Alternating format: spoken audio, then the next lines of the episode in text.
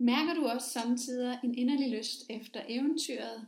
Har du også lyst til at rejse ud med din familie og opleve verden? Så lyt med her, når jeg ringer op til Vibeke Amdisen på Bali, som lige har flyttet til med sin mand og søn.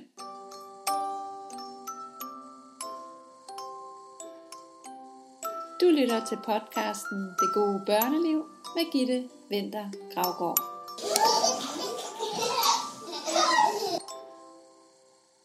Hej Vibeke, og velkommen til podcasten Det gode børneliv. Er du med os helt nede fra Bali? Det kan du tro, Gitte. Hej. Hej, velkommen til. Tak skal du have. Var det dejligt, du vil være med? Du er langt væk hjemmefra. Ja, det er jeg. det er dejligt, det kan lade sig gøre, på trods af, af afstanden. Ja, vi håber, lyden bliver god her til øh, vores podcast. Ja. Vibeke, kan, øh, vi arbejder jo sammen, fordi at jeg sælger din øh, bog Jordens Kvinder hos øh, Room for Reflection, og, og den vej er vi i gang med at lære hinanden at kende. Og øh, du er jo lige flyttet til Bali, og du har taget din søn med, og er flyttet er, sammen med din mand også, er I flyttet ned for at udleve det her store eventyr. Og øh, det, det har jeg fulgt med i, jeg synes det er fascinerende, at I som familie tør at tage det her spring. Men inden vi rejser helt til Bali, vil du så ikke fortælle lidt om, hvem du er og hvad du laver? Jo, det kan du tro, Gitte. Jeg hedder Vibeke Amdissen, og jeg er kvindevejleder og kundalini yoga lærer. Jeg er også uddannet ernæringsterapeut og heilpraktiker, som er naturmediciner. Og jeg arbejder med det her med at hjælpe kvinder, der er i deres opvågningsproces, og også med at udbrede det, som jeg kalder det intuitive moderskab. Og jeg blev selv mor for fire år siden, da min mand og jeg adopterede vores søn Samuel. Og det bragte mig ud på en lang rejse, som mest af alt ledte mig hjem til mig selv og hjem i mit hjerte. Og det er min søn, som har hjulpet mig i en utrolig dyb kontakt med min intuition og med mit hjerte. Og det er også på grund af ham, at jeg har fundet mit kald i livet, og ja, på grund af ham, at jeg sidder her og snakker med dig lige nu. Ja, det er jo fantastisk. Det er jo helt vildt, hvad, hvad børn kommer til os ja, gaver. Ikke? Er det.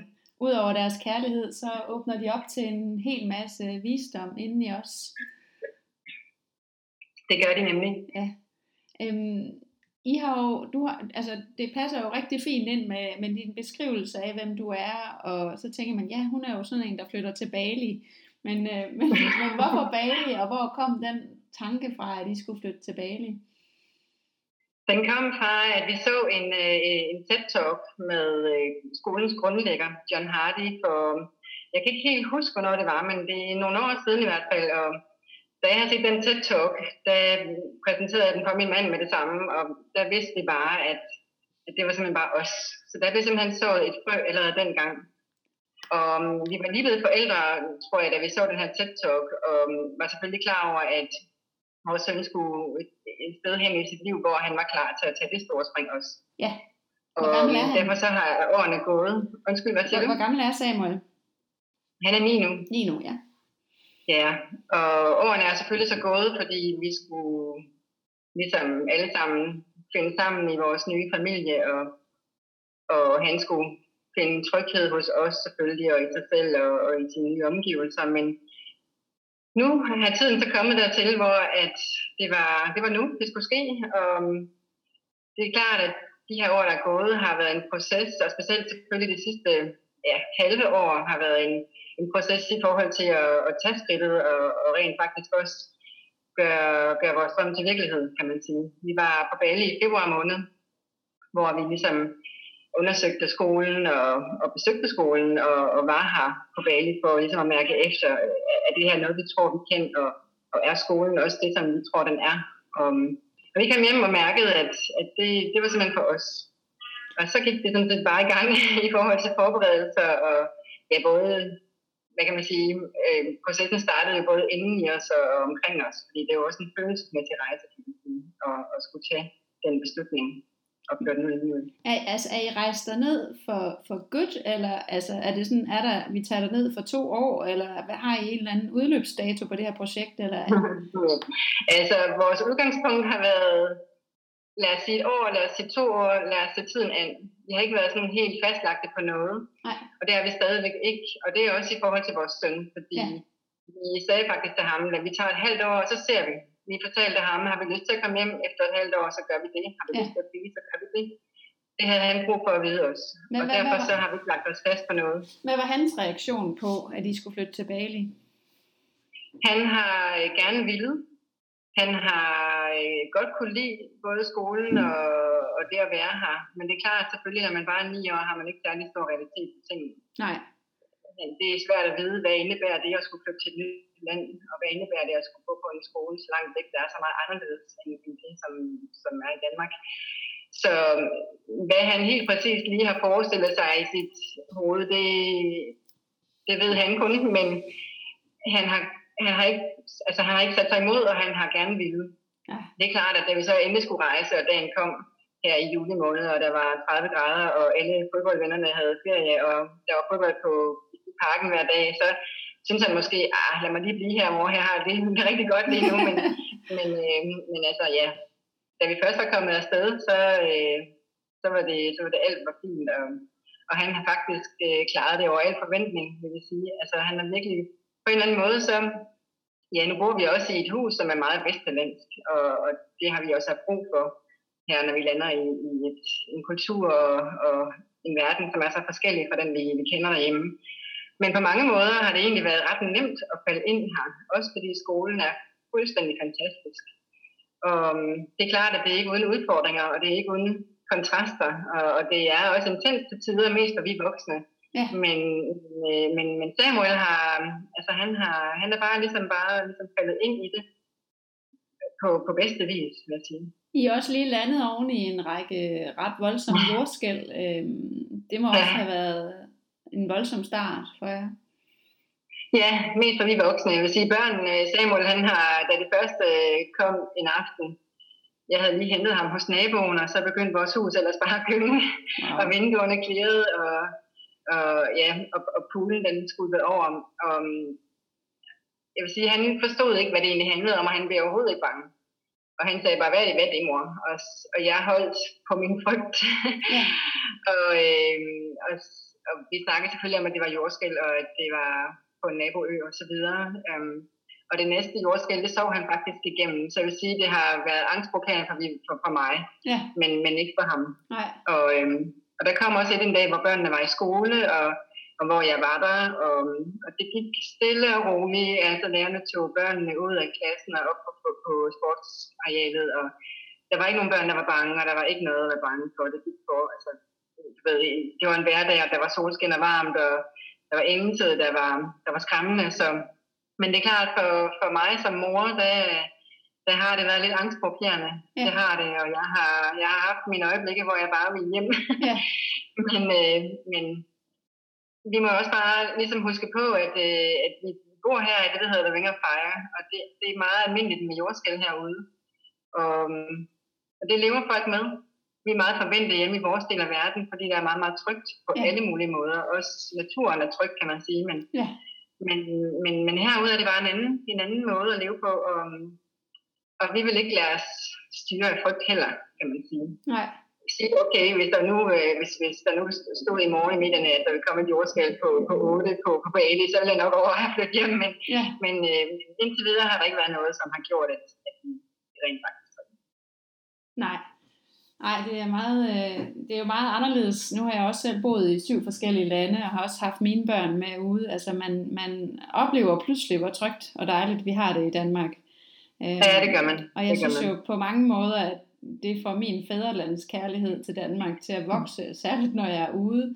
Men, Ja. men det gør mig også opmærksom på, nu hvor jeg har været hjemme i snart 10 år øh, fra den sidste lange rejse, at der er godt nok meget mere derude end den her lille andedam. Øh, og der er mange ja. Nuancer af livet, vi kan opleve, hvis vi tør at rejse ud, som I gør nu, Præcis. på eventyr. Ikke? Altså, Jo, man kan sige, det er jo enormt udviklende, både for, som familie og også for, for os individuelt i familien, kan man sige. ja, Det er individuelt også for, det er udviklende også for Samuel, vores søn, på utrolig mange måder. Ja. Og der er også så meget at hente herude, kan man sige, at der er jo en næste kærlighed her, som vi slet ikke kender til derhjemme. Ja. Og en åbenhed og en, en varme mennesker imellem, som vi godt kunne lære noget af i Danmark også. Ja, for søren. Og det er jo også, ja, og det er jo det sammen med det dejlige klima, kan man sige, og så selvfølgelig skolen, som vi er rejst for, ja. er, jo, er jo en enormt stor grund til, at vi er her. Ja, og tænker du ikke også, at du som øh, kvinde og formidler med al din baggrund kommer til at sende noget af den næste kærlighed hjem til Danmark og dine danske følgere? Det forestiller mig, jo, det, jo, at vi kan lukrere lidt på. det tænker jeg. Det ville da være dejligt. Men lad os, lad os høre lidt om den her skole, for det er også en af grundene til, at jeg gerne vil interviewe dig til den her podcast. I hører simpelthen ja. for nogle år siden om den her fantastiske skole. I ser en TED-talk, og der kan du allerede mærke, at der er et eller andet på den skole, som bare virker helt magisk. Øh, så ja. magisk, at I nu to år efter har pakket kufferterne, og simpelthen er rejst ud for at give jeres søn den her skolegang. Det i sig selv, synes ja. jeg, er et imponerende valg. Øhm, ja. Og lad os, lad os starte med lidt at høre om, hvad var det, du forelskede dig i i den skole, og hvad er det, du oplever nu? Ja, jeg forelskede mig i skolen, fordi den, ja, der er mange ting, jeg forelsker mig i. Den har, for det første så den lavet af bambus, så, og den har ikke nogen vægge. Så, så børnene får prisen ind igennem øh, her, man kan ikke kalde det klasseværelser, fordi det er det faktisk ikke, men, men der hvor de nu sidder for, for undervisning. Og så er det jo, at skolen handler om øh, miljøbevidsthed og bæredygtighed. Og børnene, de lærer igennem hands-on projekter ude i naturen, de lærer gennem leg. De lærer på en måde, hvor de kan forstå, hvorfor de skal lære det, de lærer. Fordi de simpelthen får det ind i kontekst med, med den virkelige verden på daglig basis. Og um, der er børn fra 34 forskellige nationer også. Og um, der er bare en åbenhed, som, som vi ikke finder derhjemme på, på, på danske skoler, og det er ikke nogen kritik af systemet som sådan, men det er bare, der er en mulighed for at gøre, for at lave en skole her, i det her klima og i den her kultur og i det her land, som der ikke er mulighed for derhjemme. Og, øhm, og børnene kan lege ude i naturen øh, på en måde, de ikke kan derhjemme også. Og, øhm, så er der ikke noget skoleskema på den måde, at, at de har ikke de her 45 minutters intervaller med, så er der geografi, og så er der historie, og så er der dansk, så er der engelsk. De, de dykker ned i dagevis i projekter, og de er selv medbestemmende i forhold til, hvad er det, de vil lære hvad er det, de er interesseret i, og så sammensætter de selv deres, deres skolegang. Det er klart, at når, når det er i primary school i første, anden klasse osv., der er det selvfølgelig lærerne, der, der også har hvad skal man sige, stor medindflydelse, men når de kommer op i det, det højere klasser, så bestemmer de rigtig meget selv. Og, og det kan vi godt lide. Um, vi, vi har gerne vil væk fra det her med, at vores barn skulle gå i en skole, hvor, hvor det handlede om at sidde ned i mange timer om dagen. Fordi i vores optik, der er børn ikke givet til det her. Specielt ikke drenge, men jeg tror heller ikke på, piger er det øh, i mange timer dagligt at, at skulle lytte og modtage, modtage ordre, han har sagt. Og mm. i, i min optik, der er det gamle skole, skolesystem at blive forældet, fordi det, det blev etableret i industrialiseringen, hvor at man kan sige, at intentionen med skolesystemet var at kreere fabriksarbejdere, som ville gå ud og finde et, et 8-4 job og modtage ordre det var der brug for dengang. Men vores verden har bare udviklet sig enormt meget siden. Og, og når vores børn de er færdige med at gå i skole, så er verden meget, meget, meget forandret. Der er jeg måske ikke længere over til jobs få.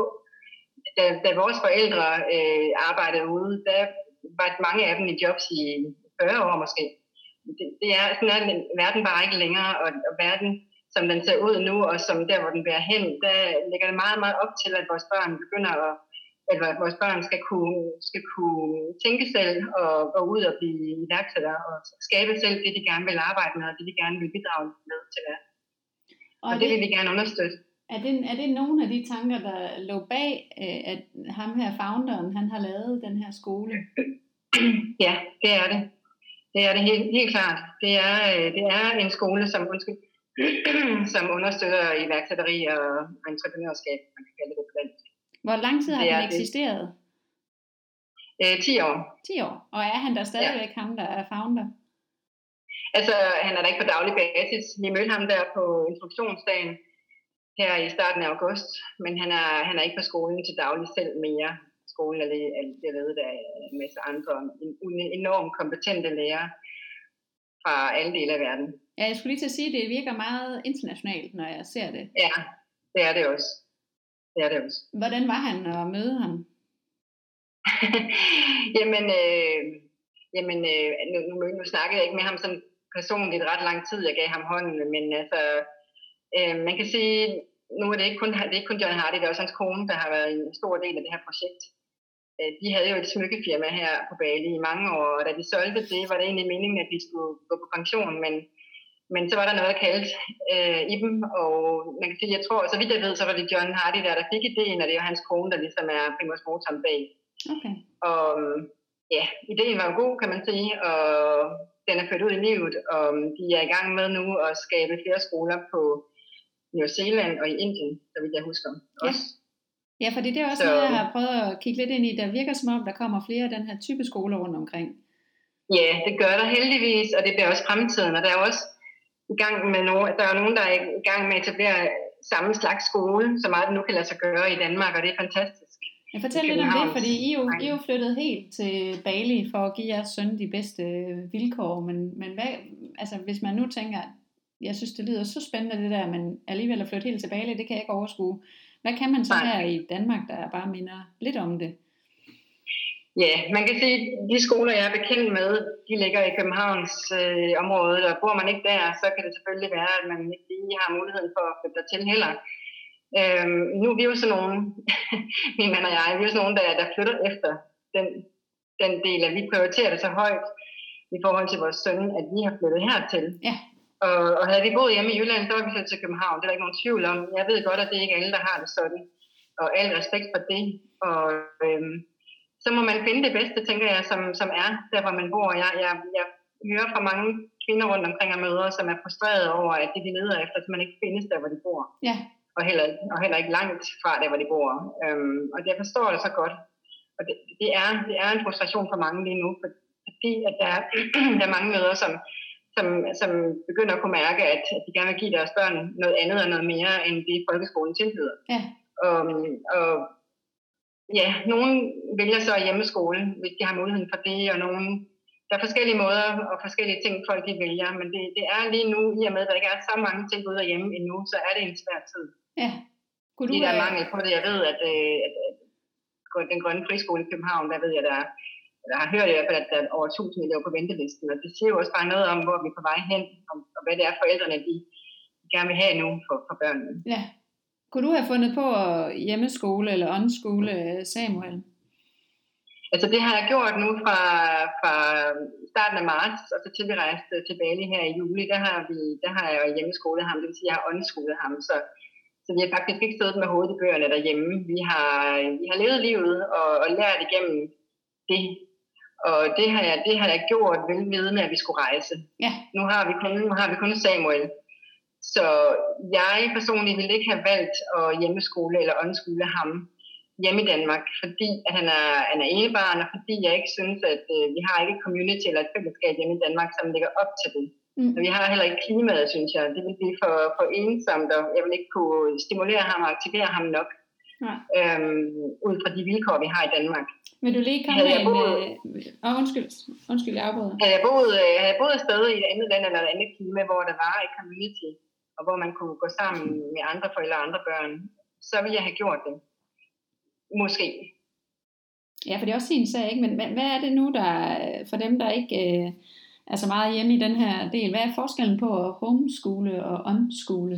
Ja, Ja, så homeschool, der har man jo, øh, hvad skal man sige, et vist øh, program, man lægger for dagen.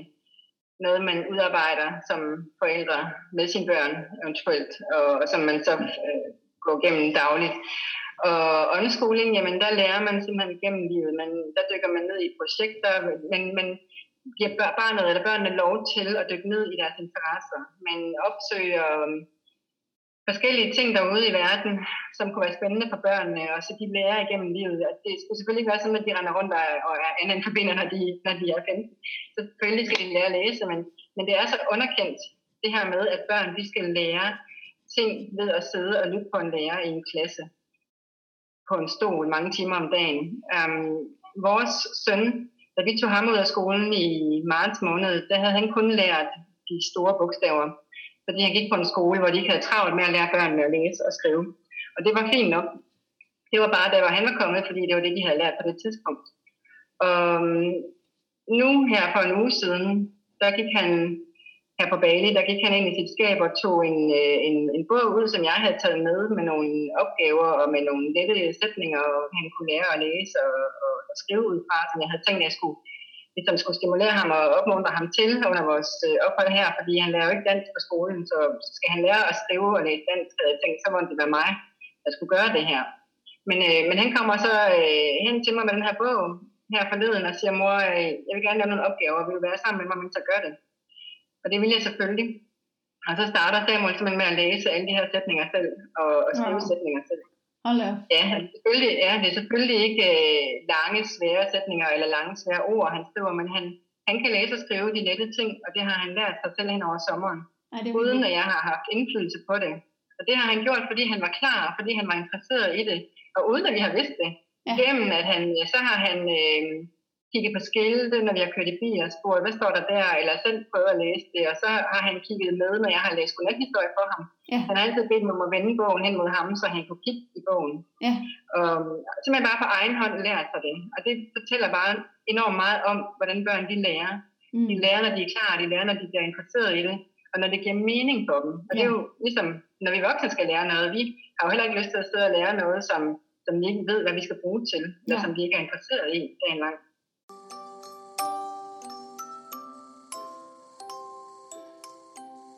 Du lytter til podcasten Det gode børneliv med Gitte Vinter Gravgaard.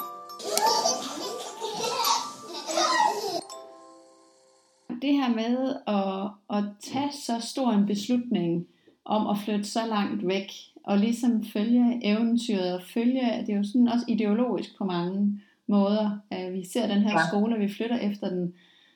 Hvordan får man mod til sådan noget? Hmm. Ja, hvordan får man modet? Um, ved at følge sit hjerte, vil jeg sige. Det er det, jeg har gjort, og jeg har været, som jeg også har skrevet lidt om, både på, på Instagram og Facebook og på min nyhedsbrev, så har jeg været i tvivl meget, og jeg har virkelig vendt det inde i mig selv mange gange. Også i forhold til det med, jamen, hvis vi vælger at flytte til Bali på grund af vores barns skole, så giver det ikke nogen mening kun at skulle være der et år eller to år, fordi så skal han tilbage igen og have et nyt skift. Ja at der, der er gået mange tanker og mange refleksioner igennem mig, igennem rigtig lang tid. Um, ja, og det, til det vil jeg bare sige, men der findes ikke nogen endegyldig opskrift, og der findes ikke noget svar på, på forhånd, at det vi gør, det er rigtigt. Nej. Og, og den har jeg brugt som udgangspunkt, og, og valgt simpelthen jamen, at tage skridtet. Vi havde så stor lyst til at give vores barn den her oplevelse. Og, at lære på den her måde. Og vi tror på, at uanset hvornår vi tager hjem, så vil han have fået noget rigtig godt at give det med sig. Ja. På mere end en, på mere end, end et plan. Um, fordi det handler ikke kun om skolegangen som sådan, det handler om så meget andet også. Det handler om relationer, det handler om måder at se verden på, og sig selv på. Um, ja, så jeg, jeg tænker, øh, hvis man mærker, at, at der er noget, der trækker i en, jamen, så går man med det. Det har vi gjort i hvert fald. Mm. Og normalt, når man øh, flytter til et andet land, eller bliver expat, eller, så er det jo typisk, fordi en af de voksne har fået et arbejde i et andet land, mm. og så kunne man jo så se på, hvad for nogle skoler, der var i nærheden, om der var nogen, der passede mm. til den filosofi, man har. I har jo valgt ja. at flytte efter jeres barns skolevalg at flytte så langt ja. væk. Altså jeg tænker, der sidder mange derude, der, der, der stiller sig selv et spørgsmål, jamen hvordan, hvad skal I leve af? Hvordan skal I, hvordan skal I arbejde? Hvordan, hvordan kan I finansiere ja. sådan et ophold? Øhm, er det noget, du har lyst ja. til at dele med os? Ja, men det kan du tro. Altså, ja, vi har også haft mange folk, der kiggede på os, inden vi skulle rejse hjemme i Danmark, hvor de spurgte, Nå, hvorfor skal I rejse? Har I fået arbejde derude? Og så, ja. vi så har forklaret, at øh, nej, det er simpelthen fordi, vi, vi, der er en skole, som vi gerne vil have, at vores barn skal gå på, så har vi også fået mange forundrede blikke, jeg vil sige. Æ, ikke, ikke, ja, der er mange, der har der virkelig er, sådan har været i tænkeproces, har jeg kunne se. Øhm, men det har bare, for os har det bare været enormt naturligt. Og, men vi har også haft muligheden i og med, at vi har, vi har, altså vi, vi har ikke været bundet op til et 8-4 job, nogen af os. Okay. Min mand er selvstændig, og, og jeg laver også det, som jeg, som jeg elsker, og og på den måde har vi, har vi haft muligheden. Det, ikke at det har været nemt, fordi det er det ikke, og det er det stadigvæk ikke. Min mand skal rejse på lørdag hjem til Europa i tre uger, hvor jeg skal være alene herude. Ja. Fordi hans firma er baseret i, i Europa. Det er der, hans projekter er. Så vi har vidst fra starten af, jamen, gør vi det her, så kommer han til at skulle være en del i Europa. Ja. Øhm, og det er selvfølgelig også for Samuel, at han skal undvære sin far i tre uger i gangen. Øh, en vis pris, kan man sige. Så det er ikke fordi, at det bare har været let for os, og det er ikke fordi, at, at, at vi bare har, har sagt, at nu gør vi det, og, og så alt, alt nemt. Det har det ikke været. Og, og man kan sige, at også, der er også mange, der har spurgt os i forhold til, hvordan får I penge til det? Og min, altså, min respons på det har været, at vi har prioriteret det så højt, at vi har, vi har fundet muligheden, vi har fundet løsningen på det. Um, oh, jeg tænker, at det man... Ja, der er det en ringklokke, der ringer på. Det må vi lige ignorere. det er så fint. ja, så, men, men vi tror også på, min mand og jeg, at, at hvis man vil noget nok, så kan man det. Ja. Og det er filosofi, vi, vi ligesom lever ud fra. Så det er ikke fordi, vi er heller ikke født med en guldske i munden, men, men vi, har, vi, har, vi, vi har prioriteret det så højt, og vi, at, at vi, har, vi har fundet ud af en løsning på det. Og det derfor vi er her nu. Og hvad, hvad tænker du? Jeg tænker, der kan godt sidde nogen, nogen herude, der lytter med, der tænker, det kunne jeg godt tænke mig, men får aldrig min mand med på. Øh, I lyder som om, vi er meget enige om øh, den her vej for jer. Ja. ja. Ja, det har vi været heldigvis, vil jeg sige. Det har vi været fra starten af. Og det, det er selvfølgelig rigtigt. Det er ikke alle, der, der måske har samme indfaldsvinkel til ting. det er rigtigt. Og så det gør det selvfølgelig noget nemmere, når man begge to er Ja, det er jo noget nemmere, ikke? Fordi man kan jo godt sidde ja. med en drøm om, og det kunne jo bare være øh, en familie herhjemme, hvor den ene forælder drømmer om at flytte øh, skole efter en, en anden filosofi eller en anden ideologi, og ja. hvor man bor fint og godt, hvor man gør med den lokale folkeskole eller et eller andet, ikke? Ja, så kan det være svært at, at få hele familien ja. flyttet et nyt sted hen, og I er jo så flyttet helt til Bali, så det er jo et stort skridt. Ja, ja. det er rigtigt. Nå, det er rigtigt. Øh, hvad tænker du øh, om hans fremtid? Altså, du virker meget rolig omkring din øh, beslutning, og han får de værktøjer, han skulle. Men lad os sige, at I kommer hjem igen til Danmark om 5-6 år. Hvad, mm. hvordan kan han, altså, hvad, kan han, hvad, hvad har han så af muligheder for at komme ind i det danske system? Det er jo noget af det, der bliver talt meget om med homeschooling og unschooling. At hvis barnet senere får lyst til for eksempel at skulle på gymnasiet eller et eller andet. Mm. Er det noget, du har mm. tænkt over sådan, om... Ja, ja, klart, ja. klart, klart. Altså skolen, skolen øh, går til og med 12. klasse, og den er fuld adgangsgivende til universitetet også. Okay. Og der er ikke noget karaktersystem, men når de kommer op i de højere klasser, op i i, øh, i high school og så videre, der kommer der en eller anden form for, for ja, evaluering, som, som kan bruges til okay. de højere, så det, højere uddannelser. Det så er der er jo overhovedet ikke noget problem der. Øhm, og det vil jeg egentlig gerne springe lidt videre fra, for det vil heller ikke være så vigtigt for mig det der, men jeg tænker bare, at der er nogen, der vil sidde og tænke det derude. Ja. Øh, til gengæld ja. kunne jeg godt tænke mig at høre lidt om jeres start derude. Nu har I jo allerede oplevet skolen, og vi fik lov at, at se nogle billeder fra første skoledag. Øh, og du virker ja. meget rørt og overvældet over ja. det, du kunne mærke derude. Kan du ikke prøve at tage os lidt med øh, tilbage til første skoledag og beskrive jo, lidt af, jo, det, jo. Ja, det kan jeg. Altså, vi kom jo herud, og, og de første, jeg tror, vi havde 14 dage inden skolestart, og um, den brugte vi selvfølgelig på lige at komme om på jetlag og lige at falde lidt til og så videre. Um, man kan sige, i processen med at skulle pakke hele livet ned derhjemme og rejse og falde på plads her, der glemte vi måske en lille snart af, hvorfor det egentlig var, vi havde valgt at rejse. Ja.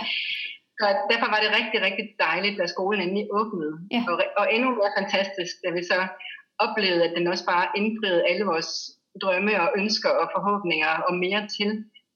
Og derfor så var vi enormt rørte der på, på første skoledag. Egentlig var, var, var der ikke bare én første skoledag, det var tre første skoledage.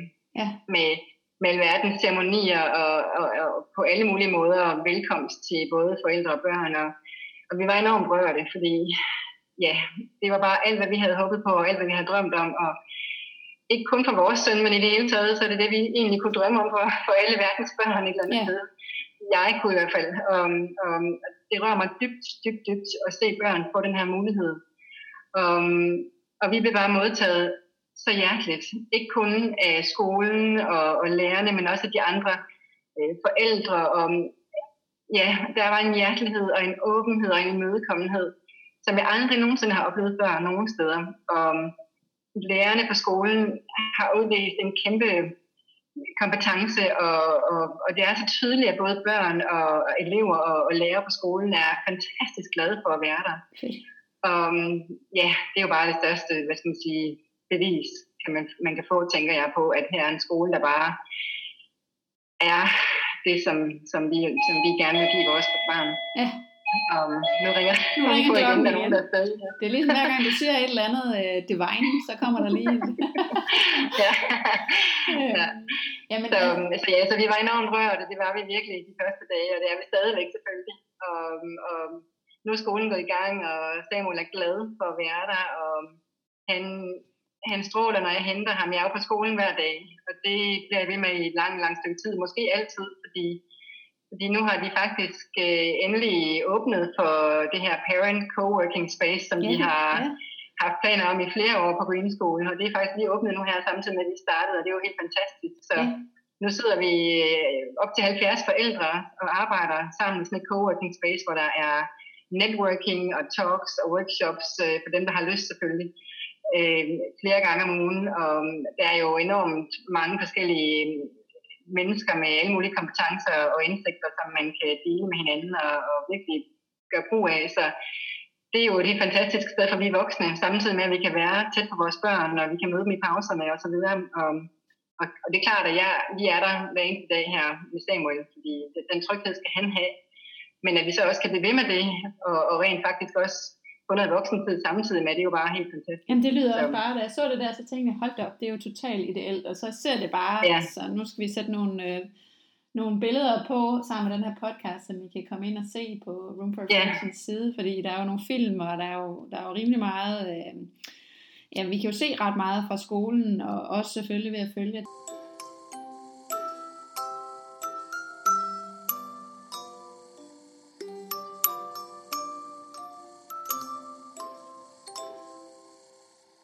Noget andet, jeg lagde mærke til over det her coworking, som jeg synes er helt fantastisk, øh, så lagde jeg også mærke til frokosten. Kan du fortælle lidt om, ja. om menuen der? Det så helt vildt ud, hvad I fik at spise derude. ja, det, ja altså der er jo øh, vegetarisk mad til børnene hver dag, og derudover så kan de også vælge vegansk mad, hvis de vil det. Der er caféer på skolen til både børn og voksne, hvor man kan købe det, man nu har lyst til. Um, så der er forskellige muligheder. Der er også mad til de balinesiske mennesker, der arbejder på skolen. De får så deres menu, som børnene egentlig også kan vælge, hvis de har lyst til det. Der er sådan set taget hånd om, om alle forskellige ja, kostretninger og ønsker, så vidt det nu kan lade sig gøre. Og um, maden er også økologisk eller lokalt. Øh, der er jo enormt mange øh, store marker, og, og ja, der er både blomsterbede og grøntsagsmarker og, og frugttræer på skolen, og som børnene også er med til at plante og så og se vokse op, og det er jo også der, maden kommer fra. Øh, jeg en stor del af det. Så, så, så ernæringseksperten i dig jubler også over, over ja. ja, så hver anden fredag er der faktisk øh, farmersmarked på skolen, hvor man kan købe alle, alle de her forskellige lækre ting og krydderier og alverdens ting. Så, så ja, det er, jo, det er jo også bare en virkelig dejlig del af skolen. Hvordan, altså, jeg, jeg, jeg forestiller mig, at du kunne være kvinden, der tager det her koncept hjem til Danmark. Er det noget, vi kan drømme om, at du åbner sådan en skole her i Danmark? Eller? Ja, altså min mand og jeg har da, har jeg, min mand har da også sagt, at jeg må åbnet ikke egen skole her i Danmark, ja. men jeg tænker, det er ikke det, jeg skal. Ja. Jeg arbejder med det intuitive moderskab, og mit kald, det er det her med at, at, at, at hjælpe kvinder med at komme i kontakt med deres hjerte og deres intuition og deres instinkt igen, så ja. vi kan så vi kan hele os selv og, og, og dermed også øh, slippe alle vores sår fra vores barndom, så vi kan skabe en helt ny moderlinje, og, så vores børn kan vokse op som helhjertet og hele mennesker, empatiske mennesker, som ja, kan gå ud og, og tage vare på både sig selv og deres medmennesker og, og vores jord, fordi det er ja. det, vores verden har brug for. Ja. Så det er det, der er mit kald. Så men jeg er rigtig glad for, at der er flere og flere derhjemme i Danmark også, og andre steder i verden, som, som som har en drøm om at gå ud og skabe de her nye skoler, og som også gør det. Det er, ja. jo, det er jo fantastisk. Ja. Jeg har jo selv et øh, projekt kørende, der hedder Momo Academy, hvor jeg forsøger at samle de øh, yoga, meditations og mindfulness instruktører, der arbejder med børn i Danmark, og ligesom prøver at skabe et, et fælles projekt for at nå længere ud i de danske skoler med, med nogle af de her metoder.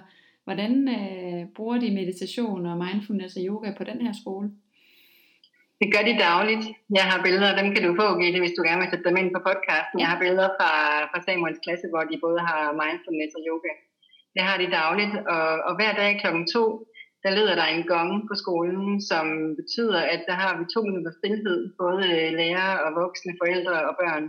Det gælder hele skolen, og det, det gør bare noget ved en, når man sidder der, og man ved, at der er fuld stillhed, og, og man ligesom tuner ind. Um, ja, så det på den måde, det, det er inkorporeret i deres skoledag. Wow. Jamen, det lyder jo bare fuldstændig fortryllende fantastisk. Jeg har et enkelt ja. øh, spørgsmål tilbage, for tiden løber her. Øhm, ja. Nu har jeg selv rejst med mine børn og født øh, det ene barn i Kroatien og det andet barn i Kanada, og inden da havde jeg boet i, i en række lande selv. Øh, vi talte ja. kort om det forleden dag, og jeg synes, vi skal dele med lytterne lidt om dine tanker øh, omkring det her med at rejse med børn, fordi som som både du og jeg har opdaget, så er det, så er det noget anderledes, end når man bare rejser selv. Øh, der er et helt andet ansvar, der følger med. Øh, vil du ikke prøve at sige lidt om, hvordan du oplever det? Jo, helt klart, og det kunne jeg jo mærke allerede, inden vi tog hjem fra Danmark. Og det er jo også derfor, jeg har haft måske ekstra mange bekymringer og, og, og, og tanker i forhold til at rejse ud. Det er det her med, at vi skulle rejse med vores søn. Jeg har også rejst utrolig meget i verden da jeg var yngre, og har gjort det uden skrubler, og bare rejst afsted og nyt livet, og oplevet og taget ind uden forbehold. Men i det øjeblik, man har sine børn med, så, øhm, så ser man lidt på verden med, med andre øjne. Um, og det er intens herude på nogle områder, gennem vores de voksnes øjne. Altså trafikken er meget intens, og, og kulturen er, er intens. Der er kon- mange kontraster herude samtidig med, at, at der også er enormt mange vesterlændinge her, så er der jo også selvfølgelig øh, den balinesiske kultur, og der er store, store kontraster. Øhm, nu kommer min, min søn hjem, kan jeg se i det, oh, så hvis der lige er lidt varmt i baggrunden, så det ham, der rumsterer lidt. Ja, men, øhm, ja, men jeg vil sige, at, at det gør, at man sætter tingene i et helt andet perspektiv, som, som mor og som forældre, når man rejser ud. Og det ved jeg, at du også har, har erfaret og oplevet. Ja. Og, og det gør, at det, bliver, det får lige en ekstra dimension af, af bekymring. en ekstra dimension af, af second thoughts, vil jeg sige. Ja. Men, men ja, så er det det, så gør man det alligevel. Vi gør det alligevel i hvert fald. Vi gør det alligevel. Fordi det er så lærerigt også, så man udvikler sig ja. enormt meget som familie også, og det giver noget i forhold til ja. familien. Så når vi nu runder af her med at spørge dig om, hvad det gode børneliv er, som den her podcast jo har titlen af, hvad er så det gode børneliv, du drømmer om for din søn på Bali, på den her skole? Få lov til at udfolde sin kreativitet. Ja. Og, og få lov til at mærke sig selv hele vejen i sit liv, så han kan gå ud i verden og, og, og, og bidrage med det, han nu har med sig um, og hvad den han er.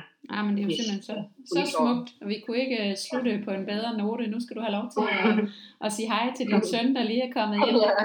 Tusind tak, ja. fordi du vil være med. Jeg linker til forskellige ting under podcasten og, og sætter nogle film ind uh, og billeder, så I kan følge med. Uh, vi kan fange dig på sociale medier, Vibeke. Og vi ja, kan... det kan I. Ja, på, på Instagram på Vibeke Amdisen og på Facebook på Jordens Kvinder. Ja, jeg kan... Og min hjemmeside hedder også Jordens Kvinder. Jeg kan varmt anbefale jer at følge med i Vibeke. Tak for nu, og have en god aften på, øh, på Bali. Selv tak, Gitte, og have en god dag derhjemme i Danmark. Tak skal du have.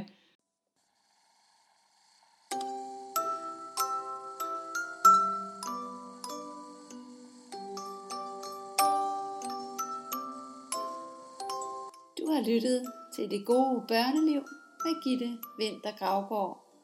Hvis du vil vide mere om, hvad jeg ellers går og laver i mit forfatterskab, så se på www.roomforreflection.dk Vil du vide mere om min coaching, gå ind på roomforyou.dk og vil du vide mere om mindfulness og meditation og yoga i børnehaver og skoler, er det på momo-academy.com.